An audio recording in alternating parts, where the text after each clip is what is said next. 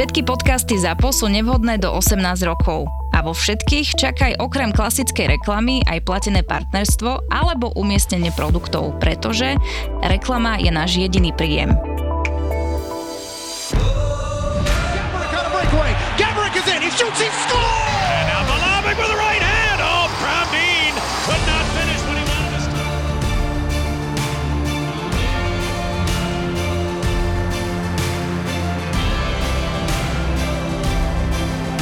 Boris Valábík a Majo Gáborík v podcaste Boris a Brambor.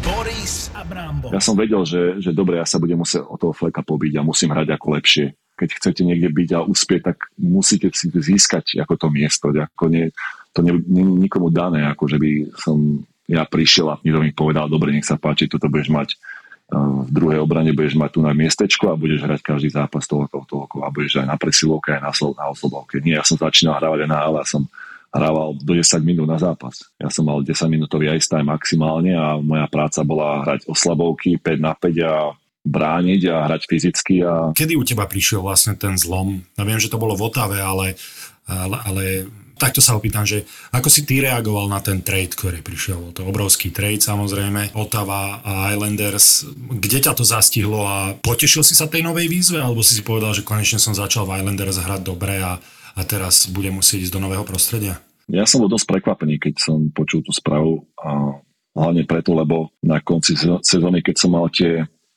meetingy, tak mi bolo povedané, že you know, v budúcnosti sa bude ten tým stavať na mladých hráčoch. Uh, vtedy som tam bol ja, Brúr, Kenny Johnson. Takže nám bolo povedané, že budeme stavať ten tým okolo tý, vás, mladých hráčov a že postupne budeme buildovať ten tým. Ano. Tak ja som išiel vlastne s tým aj domov na to, to leto a samozrejme som sa zase pripravoval ako obvykle a niekde v polke leta, vlastne keď bol draft, čiže to je v júni, bolo oznámené teda, že som bol vymenený do Otavy. No a Vtedy som bol taký, taký smutný, lebo som mal už tak trošku nejaké zázemie v tom New Yorku, priateľov, lebo predsa som tam bol 4,5 roka a teraz som išiel do nového a samozrejme tam Marian tam bol a Radek Bong, Havlát, Rachunek.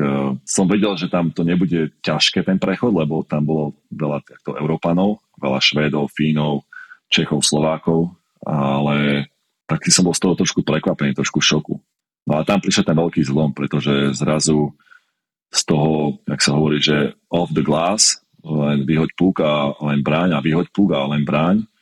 Zrazu prišla taká zmena, že Jacques Martin bol strašne ako podporca toho, aby obrancovia pomáhali útoku, aby stále tam dokočulovali ako štvrtý hráč. A ten urobil ako obrovský akože mňa posunul dosť ako dopredu v tomto, lebo pokaždé, keď som urobil breakout pass a vychádzal z tretiny, tak to som len jeho počul, hlavne z začiatku som počul, ak mi hovoril, že, že go, go, go, proste choď, choď. Za pozor, z začiatku, že čo do mňa chce, kde mám ísť, ako strašne mi to tak ako bodlo, ako mi to bolo také, som sa tešil na to. Naozaj som sa tešil na tie zápasy, lebo sme hrali taký ofenzívny hokej, taký, taký trošku európsky.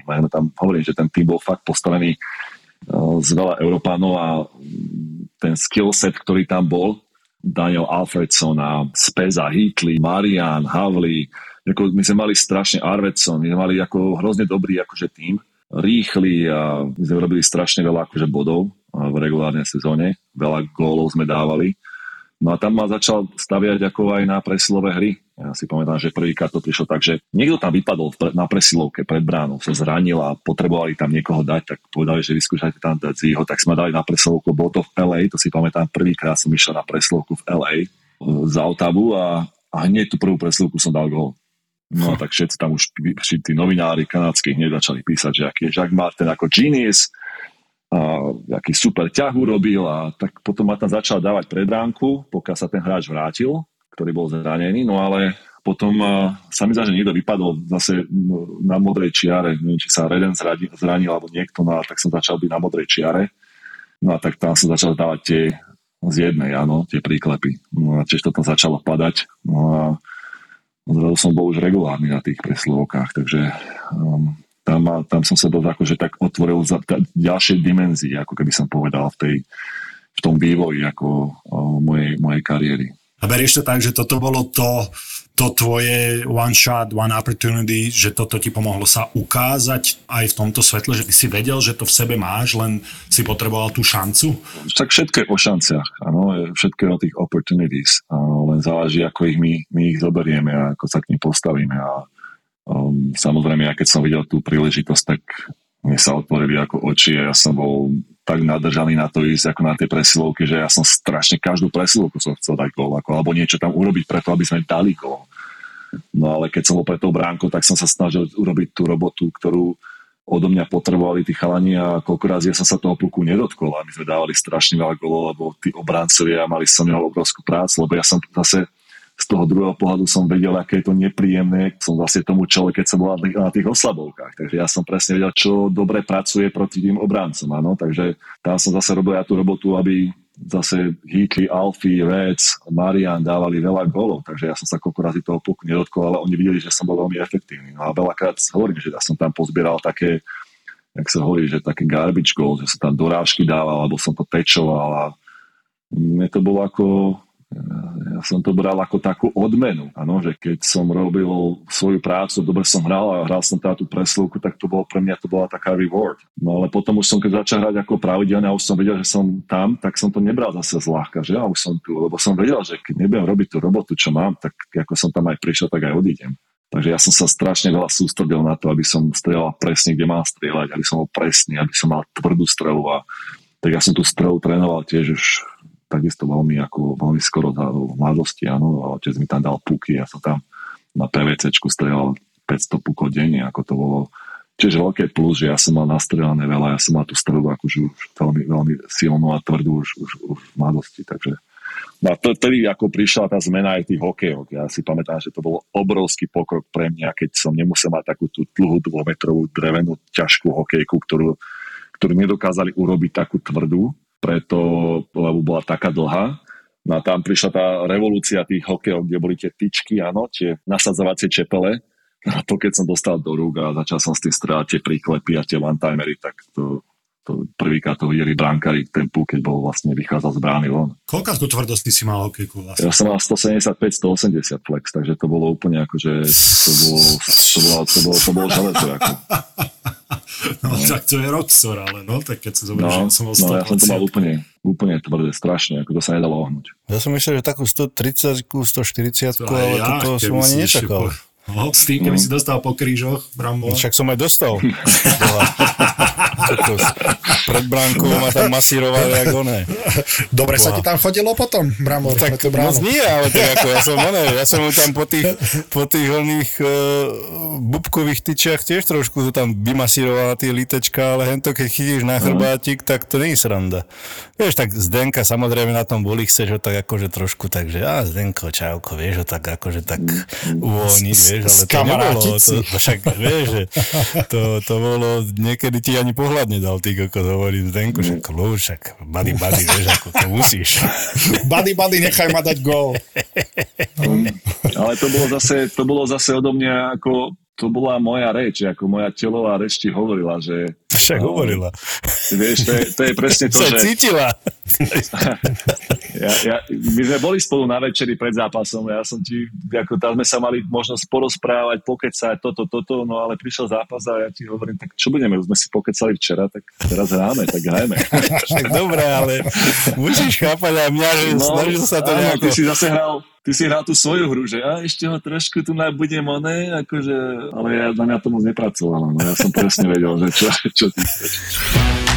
Každému sedí občas na ramene malý sympatický čertík a Fuego má pre teba teraz zľavy až do 50%.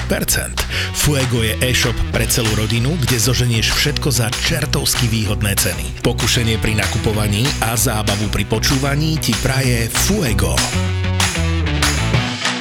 Skúsme sa vrátiť, ale lebo tie začiatky, aspoň pre mňa je to fascinujúce, veď všetci sme si tým prešli a, a možno farmou Brambor nie, ale ako si tam cítil to, že sa k tebe správali, či ťa brali ako Európana, ktorý sa musel uh, musel ukázať, že nie je meký hlavne, lebo tak, tak som to cítil ja v tých začiatkoch, že každý si do mňa dovolal, lebo som bol veľký a, a veď ten je z Európy, ten bude meký a ukážem sa na ňom, že zbijem dvojmetrového hráča že či si to mal tie začiatky, či boli takéto ťažšie pre teba, či po tebe polovali, alebo ako si to mal aj čo sa týka spoluhráčov, či tam boli k tebe normálni, alebo boli zmrdi.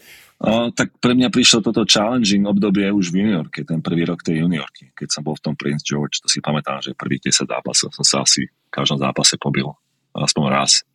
Uh, takže tam som si musel robiť rešpekt, tam som si musel nejak, ak sa hovorí, že dať uh, dosť ako pozor, lebo tam išlo o moju reputáciu, tam tam som si musel akože tak set the tone ako nejaký, nejakým spôsobom, aby som uh, nebol nejak potláčaný alebo push around, jak sa hovorí a tak uh, tam to bolo na tom začiatku v tej juniorke dosť také citeľné. No a potom už uh, na tej farme, tam už to bolo také, že už si myslím, že tí hráči vedeli, aj ten trénerský tým a oni vedeli, že už kto aký je a odkiaľ prišiel, z jakej ligy, aké mal štatistiky a tak už podľa mňa tam už to tak, že um, tam už sa musíš sám ako prezentovať nejakým spôsobom. Ale tí chalani boli fajni, ako tam nemal som problém ako v, na Kentucky, v Kentucky a zvlášť preto, lebo v tej, v tej dobe bola ešte uh, IHL a AHL. Áno, boli ešte dve farmárske ligy. Ja som bol v tej AHL, ktorá bola viacej na tej východnej strane a AHL bola na tej západnej ten Kentucky boli, bol, bol Napoli a San Jose Sharks farma a Napoli Islanders. Takže my tam boli tak zase združení dve, dve organizácie boli pod jednou zástrežkou. To bolo také tiež také trošku divné, no ale všetko bolo fajn, ja som tam nemal žiadne problémy naozaj. Čiže aj za začiatku, keď tie, tie bitky, ako si k tomu pristupoval, že aj si si uvedomoval, alebo si si to uvedomil až po tej prvej bitke, že aha, toto ma čaká, alebo ťa niekto na to pripravil tréneri, ktorí ti povedali, že pozri, budeš, budeš musieť ukázať, že sa nebojíš, aby si mal viac času potom na lade a väčší rešpekt. A ako si povedal, že vybudoval si tú reputáciu? Mm, najviac ma pripravil ešte, ešte keď som vlastne doma. Si myslím, že um, otec ma dosť ako na toto dobre pripravoval tým, že ma vždy ako um, brával na tie zápasnické tréningy a on to nejak predvídal, on to nejak vedel, cítil, že pozri, že s takou postavou, s takou s takou figurou, ako máš, sa budeš musieť vedieť aj postaviť, aj pobiť. A, takže ja som mal tieto, tieto základy vštepené do mňa pomerne veľmi skoro, pretože hovorím, že tie zápasnické tréningy a to všetko bolo mojou veľkou súčasťou príprav a samozrejme ja som boxoval veľa, snažil som sa teda uh, naučiť správnu techniku úderov, um, ako udierať, aby som si nepolámal ruky a tak ďalej a, a správne to robiť a rýchlo a účelne a, a nie silovo. A, tak ja som mal také tie, tie základy, no a samozrejme tie, tie prvé testy sú, to sa, to sa nedá naučiť, ako to sa dá naučiť len tak, že sa hojíte rukavice a učíte sa to, jak, jak, jak sa hovorí, že počas tých bytiek. No ale ja, Rony mi tiež povedal, ako hneď ten, hneď ten prvý ako rok v tom povedal, že že sa priprav, ako po tebe pôjdu. Ale že ja viem, ja, ja som to vedel, ako že po mne pôjdu všetky tí, tí tough guy a takže ja som to už nejak vedel, no a tak aj bolo, ako to hneď prvý zápas, prvá tretina, druhé stredanie, bitka. Ako, a tedy som ešte bol taký, že som nevedel poriadne, ak sa na to nejak postaviť a ja som mal ešte tak dole ruky a, a tam na mňa z tých chalani striedačky kričali, daj si hore ruky, daj si hore ruky. Ja som mal furt tak dole, ja som sa nejak nevedel, tak pre mňa to bolo tak trošku komické, ako máte ruky hore. Ja som sa tak nejak trošku aj hambil, ako keby. No ale ako, jak som sa už potom akože chytil, tak potom ja už to všetko prišlo tak naturálne, taký, taký inštinkt, že som začal udierať a som konektoval veľa, veľa úderov a tým, že som mal samozrejme tú, tú výhodu toho, tej dĺžky rúk a tú silu a to, že som vlastne veľa boxoval a mal ten, ten silný postoj z toho zápasenia, tak uh, som vyhrával bitky a dosť teda dominantne, no a tak potom už som vedel, že to, že to nemôžem prestať robiť, to sa nedá tak, že s tým začnete a potom len zrazu si poviete, no a teraz ja budem, ja budem úplne iný hráč tu na NHL. to, sa, to sa nedá. Aj možno to je blbá otázka, ale či to máš možno aj nejak spočítané za celú kariéru, koľko krát si sa pobil?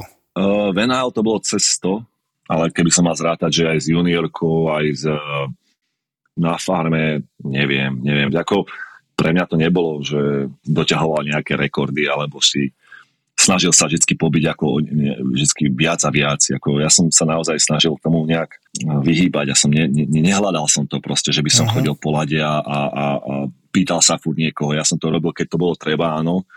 Lebo samozrejme Boris sa vie s týmto stotožniť, že tie bitky majú ten priestor, majú tam aj prečo tam majú byť v tom hokeji ale sú rôzne teda spôsoby, prečo sa stávajú a len záleží od toho, že ako to príde. No. Či si zastávate seba, či si zastávate spoluhráča, alebo chcete zmeniť momentum zápasu a tak ďalej. Takže uh-huh. čokoľvek ten tým alebo tí spoluhráči potrebujú, tak treba to tak nejak využiť v ten prospech. A najťažší nejaký tvoj oponent pred ktorým si mal tak asi taký najväčší rešpekt a možno si sa tak viac na to sústredil a, a možno si bol možno aj intimidated. Na to ti hneď viem odpovedať, som videl, jak sa Ale... s trasú, trasú kolena, keď, keď keď čo?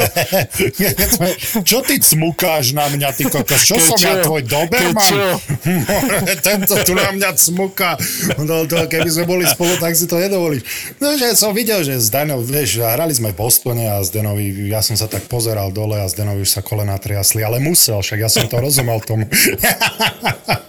Inak s Deno, toto, toto musím akože povedať, lebo keď už, keď už sme pri tom a ja som to teda vytiahol, tak eh, ďakujem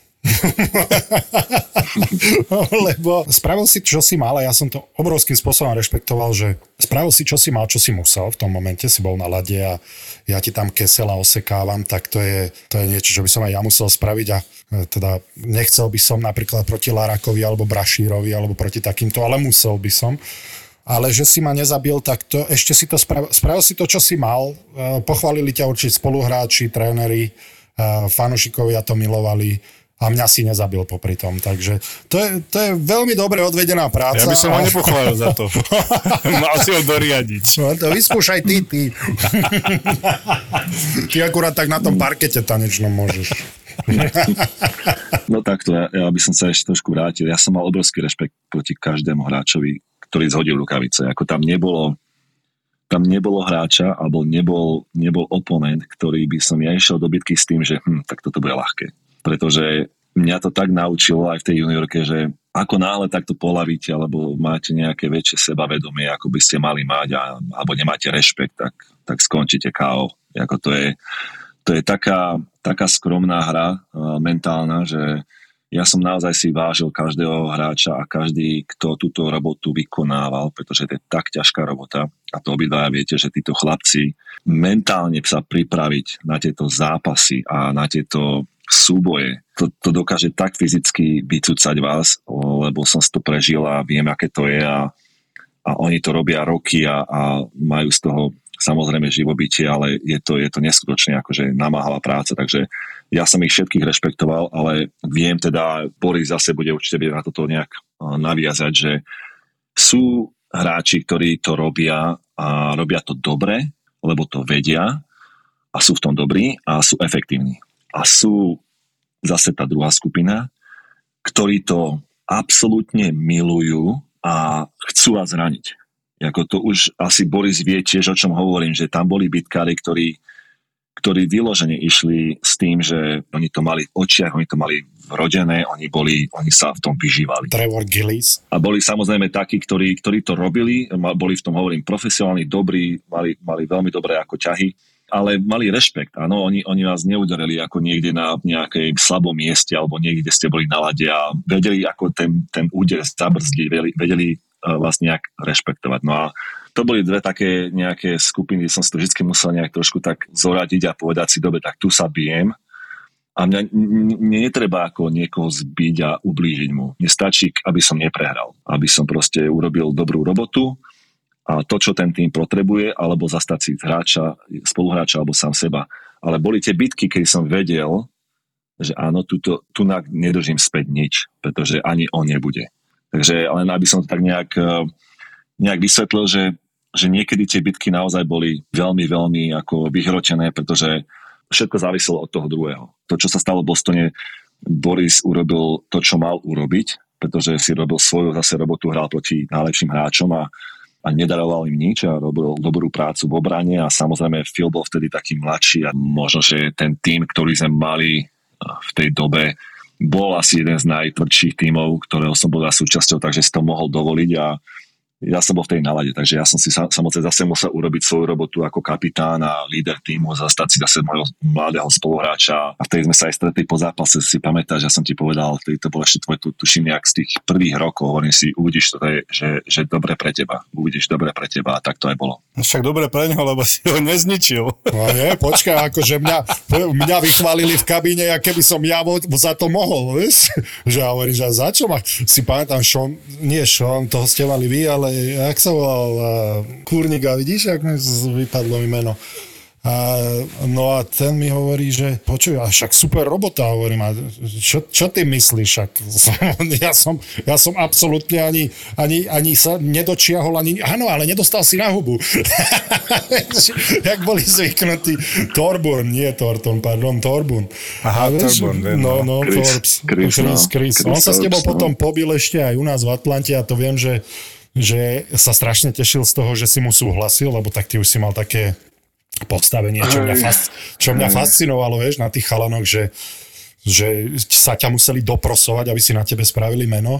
A potom mi ukazoval fotky, fotky z bitky, chápeš tomu Brambor, vieš? Že... Ja som napríklad s tým Chrisom som mal dobrý vzťah, lebo sme sa byli asi dva alebo trikrát ešte potom, ale to bol, on bol v tej prvej skupine, ktorí Áno. boli, že v tom dobrý, mal rešpekt, bol, bol Áno, naozaj Fair play. taký spravodlivý a taký fajn a, a Súhlas, hej, on viem, že super. treba aj brať do úvahy to, že ja som bol tiež mladý hráč a tiež som sa pýtal starších hráčov o bitku, áno, takže ono to je taký cyklus, že tiež si musíte uvedomiť, že vám tú bitku tiež niekto dal, aby ste mohli sa ukázať. Jasné. Takže keď ste vy starší, tak e, nie, že by ste teraz odmietali každého mladého, ale musíte to pochopiť, že tí chalani tiež potrebujú sa ukázať a keď mu tú bitku nedáte, tak jemu nezostáva nič iné, len urobiť niečo, aby tú bitku ako vyprovokoval, aby ju dostal.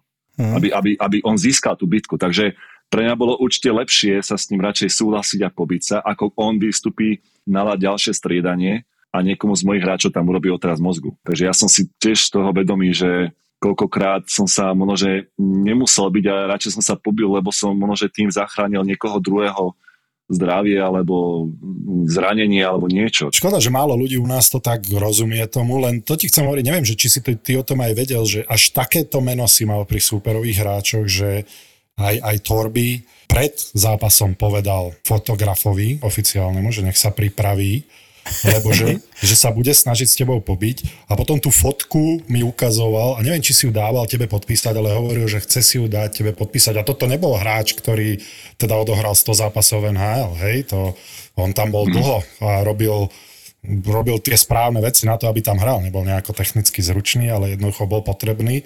A až takéto meno si mal pri tých chalanoch. Som podpísal potom tomu Chrisovi tú fotku, ale takisto som si od neho vypýtal hokejku, lebo ja som to vždy tak snažil sa ako balancovať, že keď ukázal niekto mne rešpekt, tak ja som sa snažil hneď ten rešpekt ukázať späť.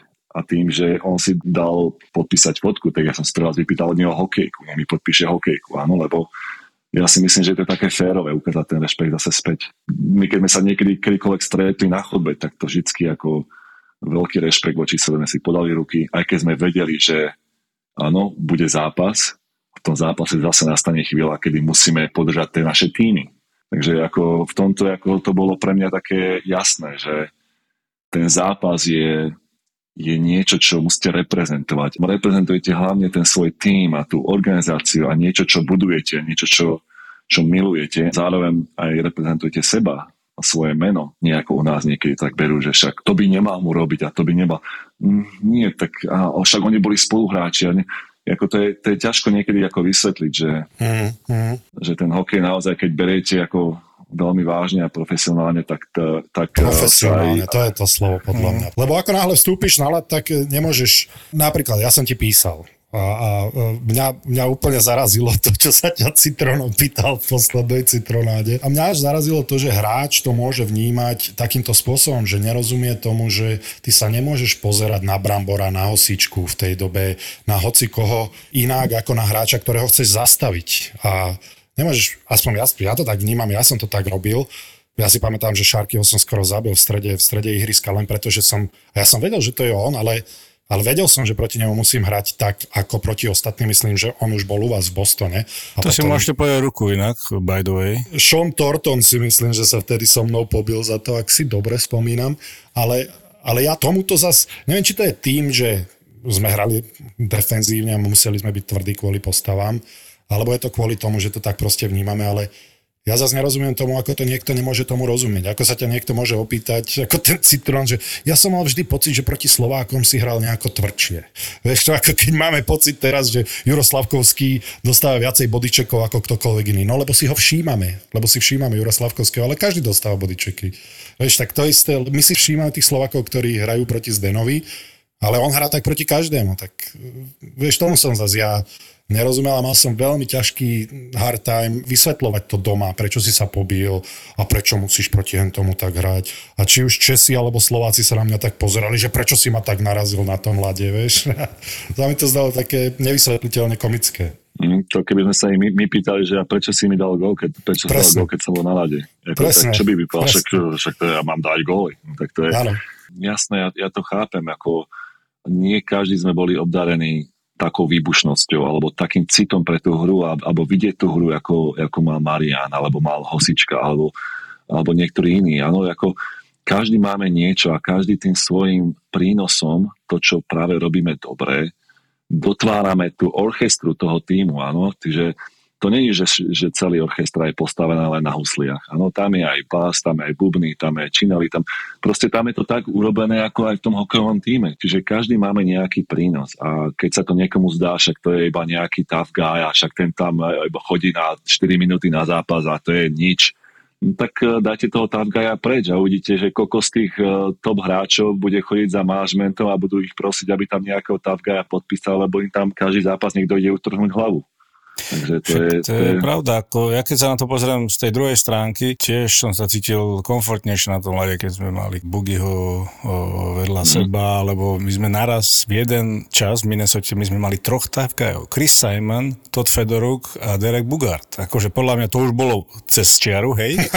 ale, ale na druhej strane, na druhej strane, ako, dobre, dávaš góly, ako si ten sniper a neviem čo, útočný hráč, tak niekedy až, až prejdeš cez čiaru, že si tam dovolíš až niečo viac, ako by si si mal, lebo vieš, že máš za sebou týchto chalanov, ktorí proste si ťa zastanú. Takže viem, ako je to veľmi dôležité. A rovnako z druhého pohľadu, no toto je pohľad toho útočníka, čo dáva, dáva tebe Zdena za zapravdu a rovnako z môjho pohľadu ver mi, že vedel som veľmi dobre, kedy je Brašír na lade a mal som naraziť niekoho, tak no, vedel som o tom. Vedel som, že OK, niečo príde a nie, nie je to tomu hráčovi jedno, akokoľvek tough môže byť a akokoľvek sa môže tváriť, že jeho nič nerozhodí.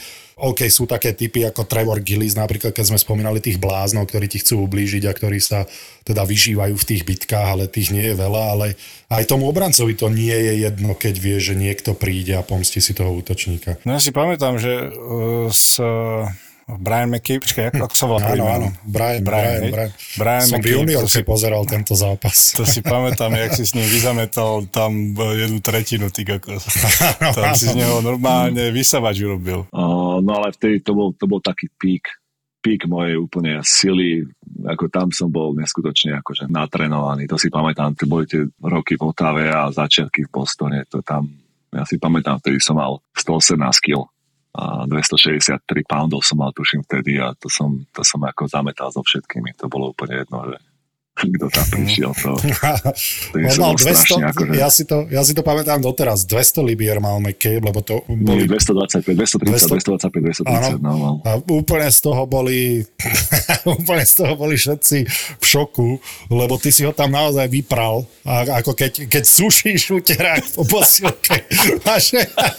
chce si ho dať ja akurát na radiátor. Vieš, aké Áno, presne. že chce si dať na radiátor uterák. a, to bolo, a potom, keď si uvedomíš, že to nebol nejaký škôlkar, hej, ale že bol to e, vyše 100-kilový chlap, tak, tak to z toho išla absolútna hrôza. To viem, že v juniorke ešte deň na to sme sa o tom v kabíne rozprávali, A no, mal si, mal si, to si za Otavu ešte hral, pravda? Vy ste tam s tým Torontom, veď mali nie jeden takýto tvrdší zápas. Áno, ako tým vlastne Otava Toronto, to sme boli ako, to bola rivalry, to bolo ako vyhrotené zápasy a my sme vždy s nimi prehrali v play-off.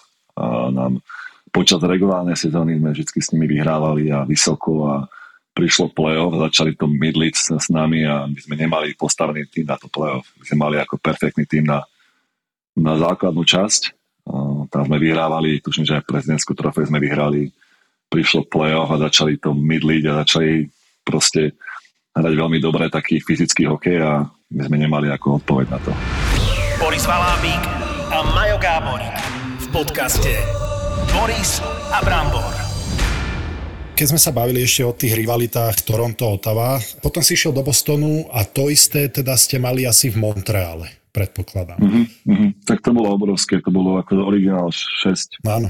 franchise, čiže história tam je obrovská a tie play-off samo o sebe to, to bolo úplne špeciálne, lebo to idete do, do prostredia, kde vás 20 tisíc ľudí úplne. To bolo ako tak cítiť, že, že to sa nedalo ani, ani nejak ignorovať.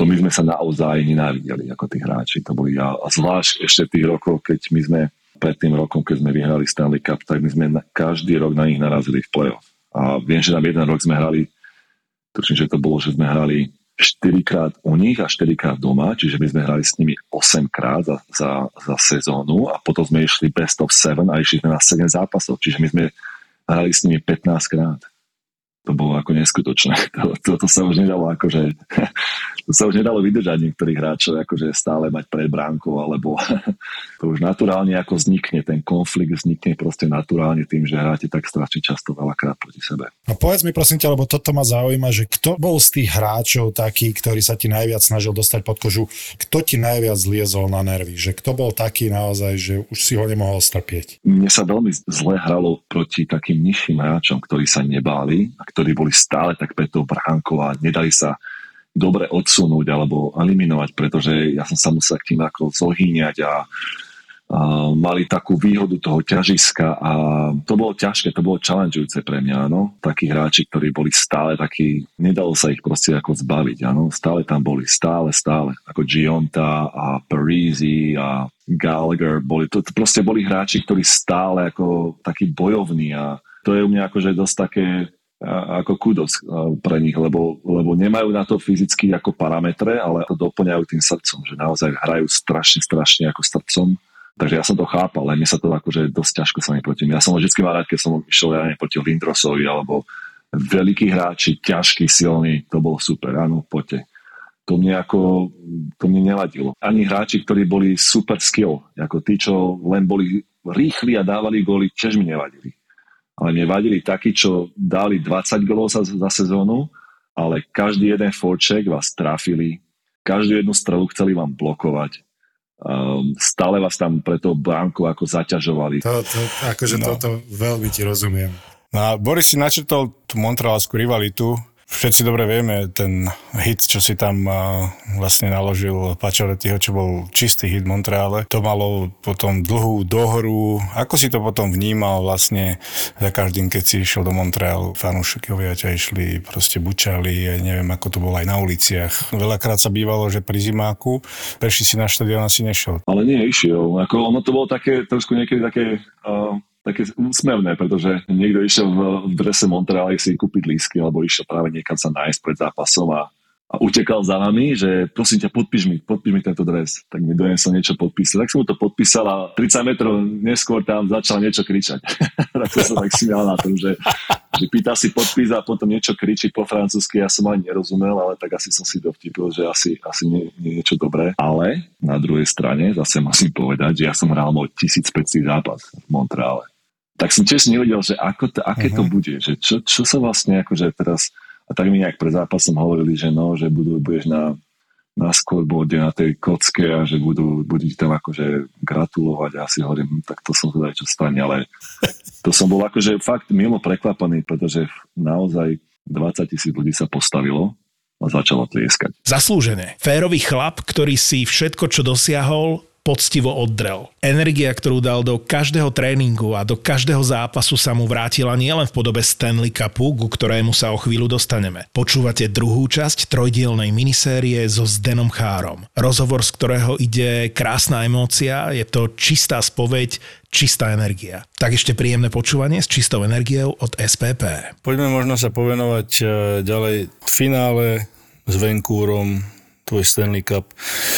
A celkovo, ako si to videl možno tú, tú sezónu, či si videl, že od začiatku sezóny, že máte dobrý tím, respektíve, že kde si možno videl, že to môžete dotiahnuť e, až tak ďaleko a potom e, tie pocity, tá fotka a to video, ktoré je vlastne, jak, jak zdvíhaš nad hlavu ten Stanley Cup, e, zhodíš si s tým Stanley Cupom šiltovku a, a úplne na tebe vidieť taká eufória a vyzeralo to ako keby ten Stanley Cup mal takú váhu ako, ako Kriegel pivovi, takže Eh, to bolo úžasné, trošku nám to priblíža našim poslucháčom. My sme mali predtým sezónu takú veľmi takú dobrú, ale my sme, my sme mali veľké akože, také sklamanie uh, na, ako predchádzajúce tomu 2011, kde sme vyhrávali sériu 3-0 nad Philadelphia a my sme ho prehrali 4-3. To, to viem, že to bola tá predchádzajúca sezóna pred Stanley Cupom. To si myslím, že nás dosť teda motivovalo a dosť sme sa z toho všetci poučili, že to play-off je nevyspytateľné. Keď tam nedá, nemáte stále tú nohu na tom plyne, ak sa hovorí, a, a nemáte taký ten zabíjacký inštinkt až do toho posledného bazeru a, a pokiaľ nevyhráte, tak, tak všetko je možné. No a my sme mali podľa mňa takú stredovcú formu počas tej sezóny, ako hore-dole, ale mali sme veľmi, veľmi dobrý, vybalancovaný tým, silný, Um, nemyslím si, že mali nejakú slabinu. Boli sme rýchli, boli sme tvrdí, mali sme um, takú tú depth, mali sme uh, dosť uh, teda toho talentu a výborných bránkárov. Začali sme to playoff, sériu s Montrealom doma, my sme obidva zápasy doma prehrali. Takže už za, začalo to playoff veľmi, veľmi ťažko pre nás. Išli sme do Montrealu s tým, že sme prehrávali sériu 0-2. Nejak sme to tam vyrovnali, no a keď sme to zvládli tú prvú sériu proti Montrealu a vyhrali sme v 7. zápase, predlžení, tak tam sme strašne ako cítili takú trošku úľavu za prvé, lebo ten Montreal nám vždy robil problémy v play-off a dokázal nás poraziť a za druhé tým, jak sme vlastne vyhrali v predlžení a v 7. zápase, tak nám vstúpalo sebavedomie a takéto tie zápasy, tie 7. zápasy, to, to dokáže strašne veľa s človekom ako pohnúť. Sebavedomie vám rastie a, a tak si trénujete tie nervy a urobí to hrozne veľa pre tú psychiku toho hráča, ale aj toho týmu. V druhom kole sme mali taký trošku oddych, jak sa hovorí, tak sme porazili Philadelphia 4-0 a v treťom sme hrali vlastne v finále konferencie s Tampou, kde sme tiež išli až do 7. zápasu. No a s Vancouverom to bolo veľmi ťažké, lebo oni vyhrali, tuším, tú sezónu, vyhrali prezidentskú trofej, mm-hmm. ak sa nemilím, a mali vynikajúci tým. Luongo v bráne a Sedinovci hrali super Kessler. To bolo ako naozaj náročná, náročná séria na cestovanie, na časové zóny, takže ten 7. zápas, keď to bolo vyrovnané na 3-3, sme išli do Vancouveru a tak sme trošku tak zmenili aj ten schedule, aj ten, ten režim a trošku sme to celé tak trošku upravili, ak sa hovorí, aby to nebolo také úplne rovnaké, aby to nebolo také, že superstitious. Tam sme dali strašne veľký dôraz, hlavne takí veteráni, čo už vyhrali predtým, nám strašne pomohli, ako Mark Recky, Sean Thornton, ktorí už vyhrali Stanley Cupy predtým. Ja si pamätám, že oni najviac rozprávali pred týmto zápasom. Nám to totálne tak pomohlo, nás to ukludnilo, lebo všetci sme strašne chceli vyhrať, to je jasné, že všetci chcú vyhrať, ale keď tam nemáte naozaj takých hráčov, ktorí tam už boli a majú tie skúsenosti z takýchto momentov, z takýchto chvíľ, tak uh, neviete, ako sa máte zachovať, neviete, na čo máte dávať taký ten najväčší dôraz. Ako, samozrejme, idete do zápasu s tým, že máte nejakú taktiku, nejaký plán, ale vždycky sa to nepodarí presne podľa toho. No a ja si pamätám, že Marek Reky vravel, že musíme to rozdeliť tú tretinu na každé jedno malé striedanie.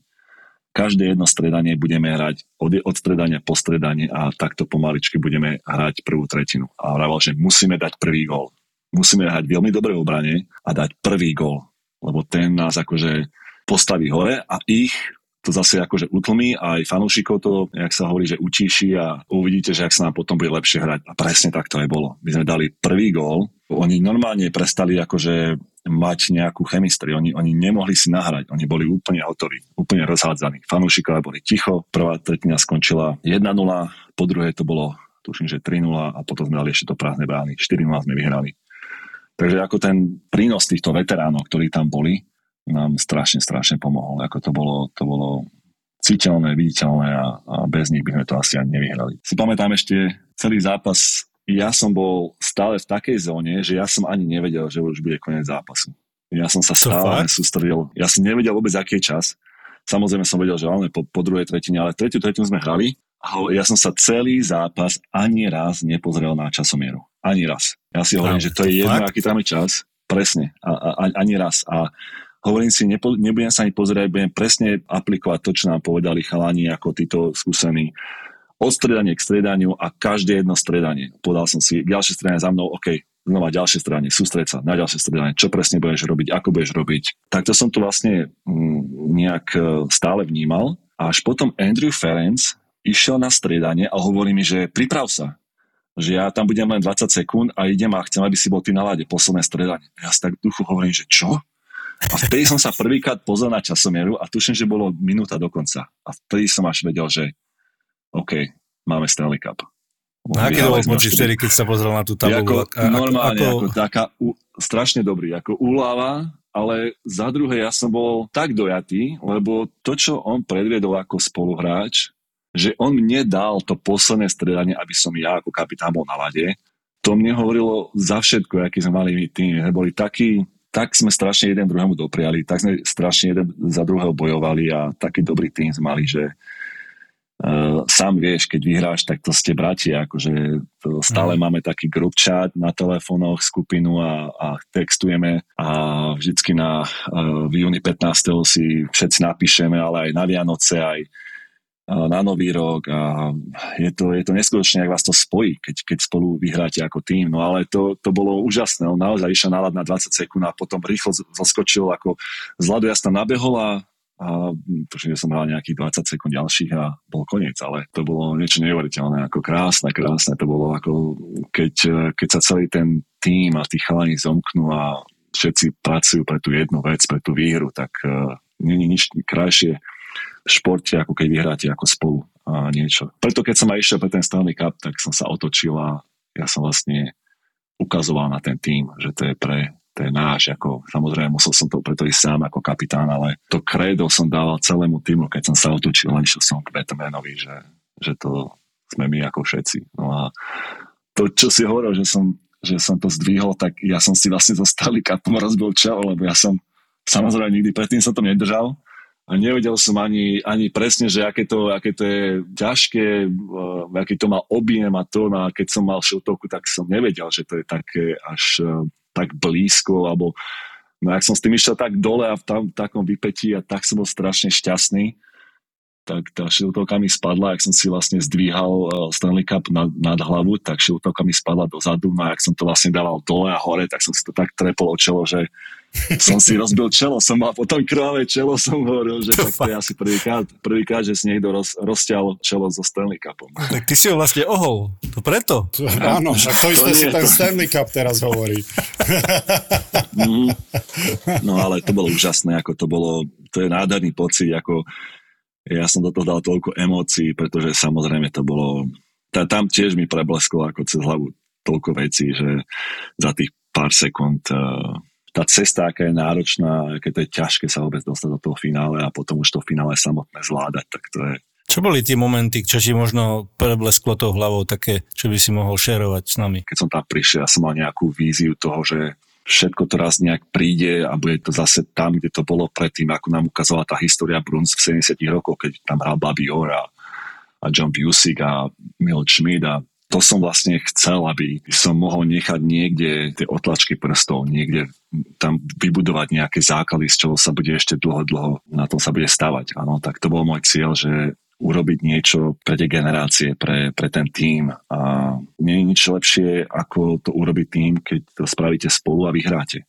Tak to bol možno, že bol taký ten proces toho, lebo mňa ten proces ako baví ešte viac možno, ako ten, ten, ten výsledok, pretože ten výsledok tu už je taká čerečnička na tej torte, áno, ako ja samozrejme, že to je krásne a užíva si to človek, ale, ale keď je to ešte také, že si to fakt zaslúžite a vybujete a vydrete, tak potom máte z toho naozaj strašne dobrý pocit a na tom tiež môžete len budovať áno, do budúcnosti niečo. Kedy si si tak uvedomil, že vyhral si ten Stanley Cup, bolo to vtedy, keď si to zdvihol nad hlavu, alebo potom možno v kabíne, keď ste tam boli len spoluhráči, alebo keď bola tá parade, alebo, alebo možno pár dní neskôr? Keď som to doniesol domov, ja som, my sme vlastne pristali, my sme nemohli ani zostať eh, vo Vancouveri, lebo tam začala ride vo Vancouveri, tam zapalovali auta, boli tam veľké konflikty s policiou a tak ďalej, tak vlastne nás dali nás do lietadiela aj rodiny a odišli sme vlastne do, do Bostonu a počas celého toho 6-hodinového letu to bolo krásne v tom lietale, krásne akože oslavy a všetci sme spievali a to bolo nádherné, samozrejme nikto nespal a keď sme vystúpili v Bostone, tak tie stovky tisíce ľudí, čo nás čakalo vlastne na letisku a z letisku, keď sme prichádzali na TD Garden, tak uh, tam som si to začal tak akože uvedomovať, lebo to už bolo nejak 8-9 hodín ráno.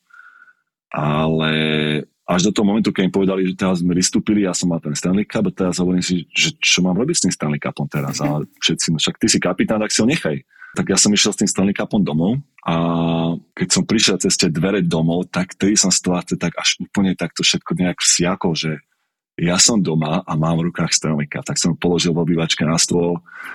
Um, Eliska mala vtedy dva roky a tak sme tam do toho posadili, sme si robili fotky, no a vtedy to bolo také, že ma to naozaj tak, eh, tak sa ma to úplne tak dotklo aj emociálne, aj úplne fyzicky som bol už taký úplne vysielený, lebo samozrejme celé, no, celé to, celá tá sezóna, ten, ten play-off a, a teraz som si hovoril, že tak pôjdem si láhnuť, ale samozrejme tak sa nestalo, lebo ja som mal vlastne vtedy ešte, sme mali byť na, v Bostone na, ako pri vode, tak to som už videl, že všetky možné lode tam boli, ľudia sa samozrejme, lebo to bol priamy prenos, áno, helikoptéra, televízna stanica vysielala priamo, ako následovala na moje auto, keď som išiel domov, tak presne všetci vedeli. Susedia začali chodiť, zvoniť, tie lode boli pred, pred oným, pred, pred našou budovou a, a, a do toho všetci možní začali ako vyzváňať a Samozrejme potom všetci tí uh, spoluhráči, čo blízko bývali, tak toho sme sa dohodli a sme išli hore na strechu, na tú budovu, kde sme bývali a sme sa robili krásne fotky s deťmi, s rodinami. Krásny deň bol, vychádzalo slnko, úplne ako nemalo to chybu. A potom sme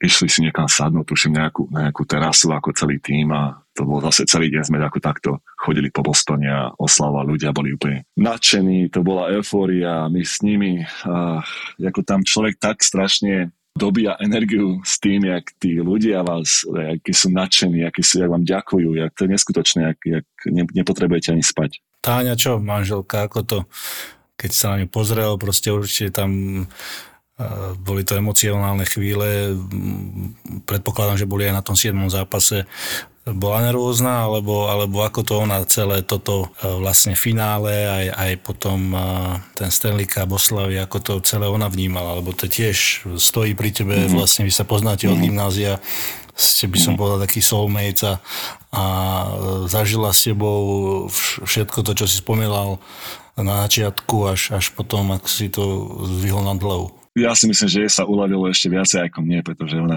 vedela presne, koľko som tomu obetoval a ako strašne som bol tomu oddaný a hlavne tým tréningom a cez čo, čo som si prešiel a, a ja si myslím, že ona bola asi, asi viac ešte mala takú úľavu ako ja, lebo si konečne povedal, tak konečne to už vyhral, ako, lebo ja som to bolo, to bolo stále predo mňou, to bolo stále niečo, čo, čo mne strašne chýbalo a strašne som chcel a to je sen každého hokejistu si myslím, že vyhrať Stanleyho pohára. Keď uh, bola vo Vancouveri a videla ma, ak sme sa tam objímali, sme si porobili fotky, ale to, to, sú, to sú také krásne spomienky, lebo to šťastie som videl aj, aj, aj, aj v jej očiach na tých fotkách a, a tom, jak, jak aj ona bola šťastná za mňa. A presne ako hovoríš, ako bez, bez tej podpory, ktorú mi dávala, ktorú mi dávala moja rodina a tí najbližší priatelia počas toho, jak som vyrastal a počas tých ťažkých chvíľ. A preto som aj vždycky mal v pamäti týchto ľudí. Áno, ľudí ako je Indro Novotný, Janko Gaj, Gajdošík, a samozrejme môj otec rodinou a tí najbližší priatelia, ktorí vždy pri mne stáli, ktorí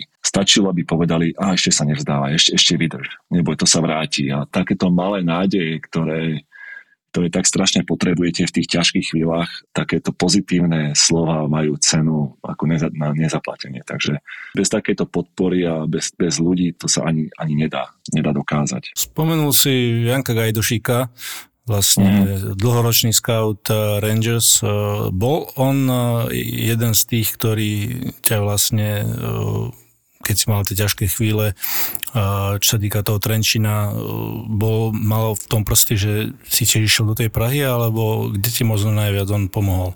No, on mi najviac pomohol tým, že mi, že mi stále sa snažil zohnať nejaký tým v zámori, nejaký juniorský tým. On mal konverzácie s Rangers. No ale hovorím, tam nebola žiadna história. Ja som nebol súčasťou žiadnej reprezentácie. Ja som nebol skautovaný, áno. Takže Janko, aj keď e, urobil kontakty a mal snahu, aby, aby ma nejaký tým zobral vlastne ešte môže ako v druhom ročníku e, toho staršieho dorastu niekam hrať, tak každý tým povedal, no dobre, ale aké má štatistiky a kde hrá, no ale keď povedal, že no tak on hrá na hostovaní v Dubnici alebo hrá uh, Junior B, tak tie týmy boli, právom boli, tak takého hráča my, my tu nepotrebujeme, takýchto máme veľa.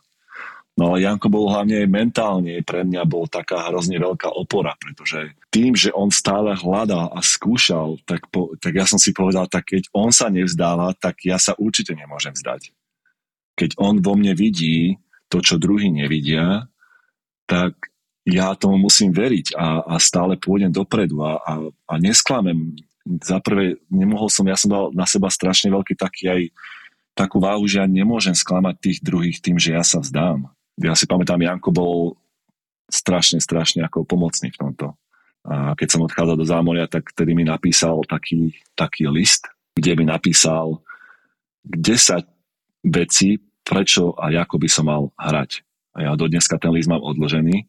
Som mu ho teda po 20, neviem koľko rokov ukázal, tak som vedel, aký bol, aký bol dojatý z toho že ja som si stále ten list odložil. No a čo tam bolo teda pre, pre mladých obráncov vysokých, ale máme mladého Funteka napríklad, ktorý určite by chcel vedieť, že akú radu by mu dal Zdenochára, čo jemu pomohlo v tých začiatkoch a čoho sa držal? Uh, neviem presne každý jeden bod mám ten list niekde odložený, to by som ho musel zhľadať, ale uh, bolo tam 10 krát nikdy nezabudni.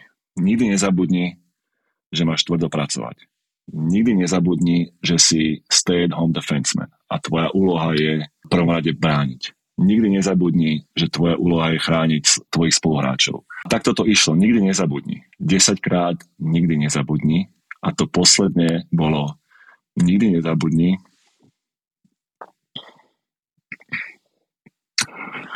že v Trenčine máš kamaráta, ktorý ti stále verí. Hmm.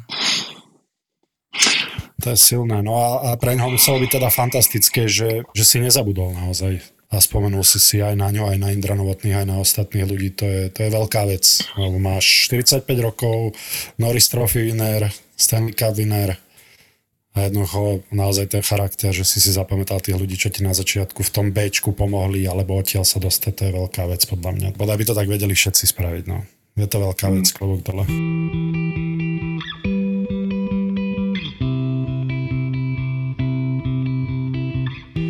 Sloboda je neísť večer domov Aj keď vieš, že by si mal šplhať sa do korún mŕtvych stromov a tam počkať na posledný deň.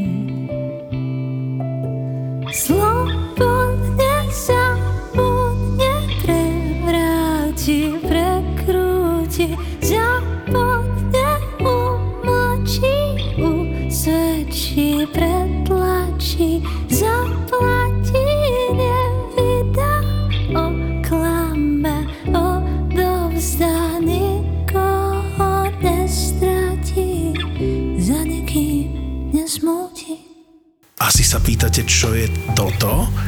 To je Silky John a pieseň Sloboda. Spotify link na nový album Silky John nájdete v popise epizódy, pretože ZAPO podporuje Silky John. Silky John. Sponzorom typovačky Borisa Brambora je stavková kancelária Fortuna. Typujte zápasový špeciál na jej facebookovom profile Fortuna. Stavte sa. Stavte sa. A poďme pokračovať s typovačkou po druhej skvelej časti so Zdenom. Máme tu aj nášho anonymčana. Zdravujem.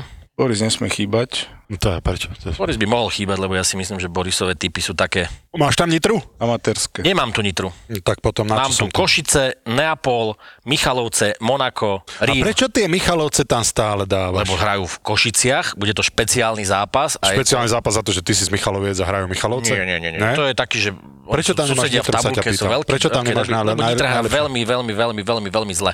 Keď hovorím o hokeji, o futbale vôbec nehrá ni- Nitra žiadna. Ešte raz povedz, ako, ako hra Nitro? To slabo. Nie, nič moc. Posledne dobe hra dobre, ale... Ešte No, raz dobre, to, sa ešte trošku- raz to pouprav? Dobre, sa. poďme, Prešov- čo tam máš? Prešov ich predbehol na chvoste. Začneme Neapol. Nepredbehol ich Prešov na chvoste. Ideme do tepla najskôr, Borisko. Toto tu sa oteplí trošku v tomto štúdiu. Neapol a AS Rím. Do tepla, do Talianska. Myslím si, že tam môže byť takých dobrých 20 stupňov, 18 v Neapole Ja teraz. idem na to standa lobotku. Jednotka.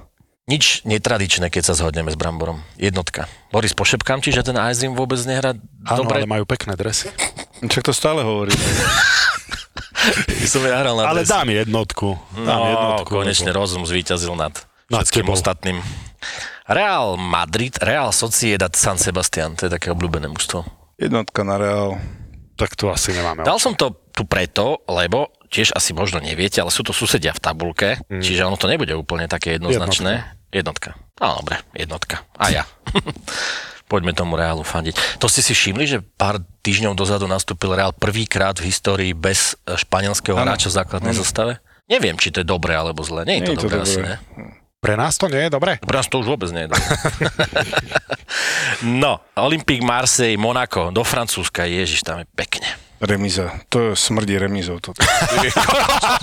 Odbor. Odborník na Francúzsku. Lacko Borbeli. Rivieru. Marseille, Monaco, Borisko, tretie je Marseille, tam Paríž. Kde by si dosť- radšej chcel bývať? Marseille. A ja.